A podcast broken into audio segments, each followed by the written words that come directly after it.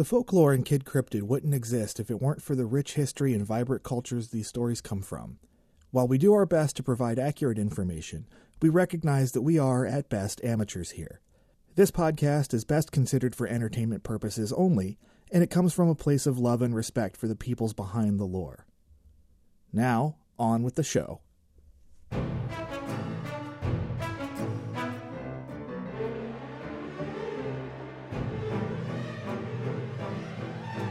I'm Sean, I'm Elias.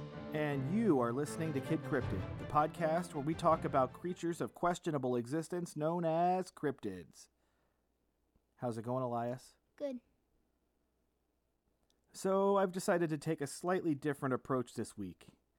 Instead of talking about a creature that may have never existed, we're going to take a look at something that was definitely alive. Okay.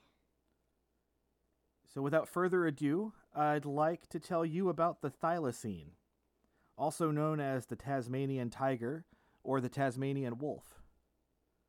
Oh, so you're talking about wolves and tigers now. Okay. Well, no, I'm talking about one animal. What? Now, you're probably also curious as to why I'm telling you about an actual animal. It's a fair question. The reason is because the thylacine is supposed to have been extinct since 1936, when the last one in captivity died. Since then, however, people have continued to report seeing them in the wild. Thus far, no definitive proof has been found to verify its continued existence, leaving a cloud of doubt over the matter. By that measure, that sounds an awful lot like a cryptid. Okay. So, what exactly is the thylacine? Any guesses where it's from? I'm pretty sure you said, um. I'm pretty sure you said where it's from because it said, like, you said, like, stay and then the name and then tiger and wolf. Yeah, but do you remember where that was? Tasmania. What was it? Tasmania. Close, Tasmania. Tasmania. Okay. It's sort of, sort of. Yeah, the nickname definitely gives it away. It's a marsupial from Australia, but most specifically the island of Tasmania. Quiz time. What's a marsupial? Um, a marsupial is um sort of like a mar- armadillo. I'm pretty sure. Like an armadillo. Okay, how so? Um, because like uh, I don't know, but um, they do have protective skin on their outside. Um, Not I don't. quite. I don't really know. I don't know. So, what if I told you other marsupials were like the kangaroo? Oh yeah, I forgot. Like the joey and kangaroo. Well, joey Yeah, so what do, baby. what do marsupials have? Uh, pouches Pouches, that's right. like a koala. And koalas, uh, yes, also marsupials and platypi. Platypi. That's more than one platypus. That's more than one platypus. And also the opossum! The only North American marsupial. Yay! Now, so here's another question for you: Are marsupials mammals? Um. No. Why not? They have fur. They have fur, but they have tails. We don't have tails. No, you're thinking primates. I said mammals. Mammal. Mammal. Well, they do have fur. We have hair, but yeah, They're they are mammals. I think so. Wait, really? Yep, What? yep. They're also mammals. I thought pos- I thought possums have hair. They do. I bet you guys didn't know you were going to get all of this science today, huh? Mm-mm. I was expecting something like mystical and other stuff like that. I mean, I do like science. Nope, biology lesson today. But we'll get into some more details, though. How's that? Yay! But before we do, I have another question. Yes, Do you think it's a tiger or a wolf? I think it's a shapeshifter. No, that was actually a trick question. And what I'm saying is, like, I think it can shapeshift into both of those. Yeah, and I'm I'm saying I was just giving you a question that didn't really have an answer because it's neither of those things. And it's not a shapeshifter. It's not a shapeshifter? No, it got its name because of its appearance. The thylacine was about the size of a large cat or a medium sized dog. It had a long tail, and its body was covered in sandy colored fur. Around 15 to 20 stripes ran down its sides, and its face was fox like with stiff pointed ears. Okay, sort of like a tiger. Ah, sort of, yeah, that's where it got, so that's why it's the Tasmanian tiger. But then it also had that dog like face, so that's why it's a Tasmanian wolf. But you said fox. Well, yeah, but foxes are kind of like dogs. I thought foxes like were like cats. Mm, okay, if you say if you say so. I say so because like their um their ears. Okay. Anyway, almost like a snake, the thylacine could open its mouth to an almost 90 degree angle. And they were carnivorous and mostly nocturnal by all accounts. Of course they were. So all in all, they sound like a pretty cool little animal. Um, I wouldn't say little. I mean, they could be a little little, but they could be big. So what happened to them? I don't know. Well, the short answer is humans happened to them. You gotta be kidding me. They started hunting down these things.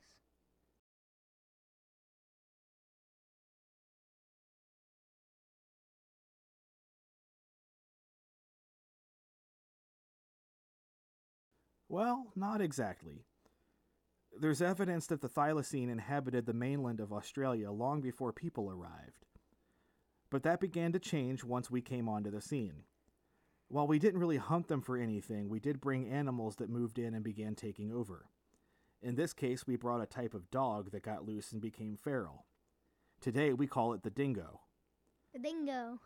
Up until then, the thylacine didn't have to compete with other species for food, and it wasn't able to adapt to the dingo encroaching on its territory. I feel like there's a word that I feel like there's a mean word to call somebody. Um, that sounds like that. Yeah, there is. I'm not saying what it is. Oh, that's very polite of you. Yeah. Cause I mean, like, why would they ever call that dog that? It sounds like the word, and I don't want to say it. Uh, Now, as a result, they went extinct some 2,000 years ago on the mainland. But according to a recent study, changes in climate and growing human populations also contributed to their eradication from the mainland. Despite this, they remained on the island of Tasmania, where all of those changes didn't happen quite as drastically. Yay! However, it only delayed the inevitable. As more and more European settlers moved to the island, the thylacine became labeled as a pest, Um, aren't tigers supposed to be protecting, and why are they pests? Well, farmers blamed them for the loss of livestock and people took to killing them on sight. Ah, yeah. Well, there could be this. Um, if they had like animals there, maybe the tiger would eat them. Maybe. By the beginning of the 1900s, they were endangered, and in 1936, the last thylacine died in captivity in a private zoo. It's believed that the remaining wild thylacines died off in the next few years. Now, that should be the end of the story, but it's not. Ever since the thylacine has been declared extinct, people have continued to report seeing them. Even to this day, people are still seeing thylacines. Now, so I've taken to calling this a reverse cryptid. Okay. Regular cryptids require proof of existence, whereas the thylacine definitely existed, and now we're trying to prove that it still does. Well, there is something similar, but not very, because you know the bear cat. Uh, yeah, what about it? It ha- It's like a mix up of a cat and a bear. Well, sort of, except it's a civet, What's a civet? a bear cat. It's neither a bear nor a cat. So, yeah, it's kind of like a thylacine. It gets called two different things that it's not. Except it doesn't. It doesn't have a fox face or stripes. Not really. Now, also, like any good cryptid, it has clearly captured the imaginations of people. There haven't been any bodies found, nor have there been any other conclusive signs found. All there is to go off of are witness accounts. And while it's easy to assume that some people are making things up, it's hard to doubt everyone. One report in 2018 stated I am accustomed to coming across most wild animals working on rural farms, and I have never come across an animal anything close to what I saw in Tasmania that day. He saw that. So it was just a guy that said he th- thought he saw a thylacine. Oh, he did. I mean, Oh. they're pretty distinct looking. Mm, I would say weird looking, but okay, I agree.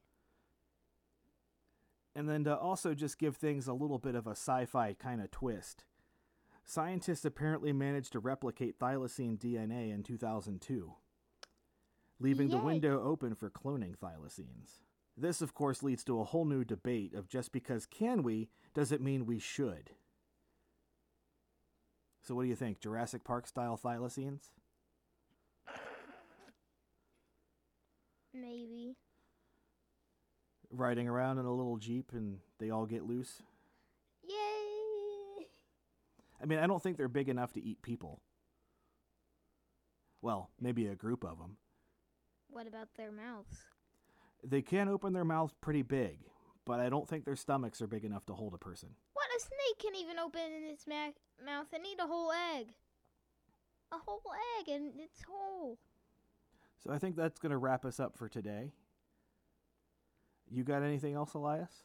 Um, I'm gonna say if you see this s- um this creature and um you have your phone around, take some pictures of it and well and I don't really know what it looks like, so I want to really see what it looks like and make out what it looks. Well, there are. You know what? Maybe I should throw some pictures up on the website and stuff. Oh, okay, that's fine. That's fine too. Because there are pictures of the old ones, but you're right. Some pictures of uh, what people are seeing today would be very handy, Mhm. especially since people aren't finding anything else but like footprints and just saying they saw it. Yeah, but if you're on a hike and you don't have your phone, but you can just say like what you said today, what you saw today. Yeah, but I, I mean, cameras are everywhere today. There's no excuse. What if you forgot to bring your phone? Well, then you've totally failed as a modern person. Okay. Wow. no, not really. I'm Dude. just Wow. I'm I'm making things up. Look, sometimes you forget your phone. It does happen. I don't even have a phone, so I don't have to forget about it. Consider yourself lucky. Yay. All right. So I think that'll do us. Yeah. Once again, I'm Sean. I'm Elias. Until next time.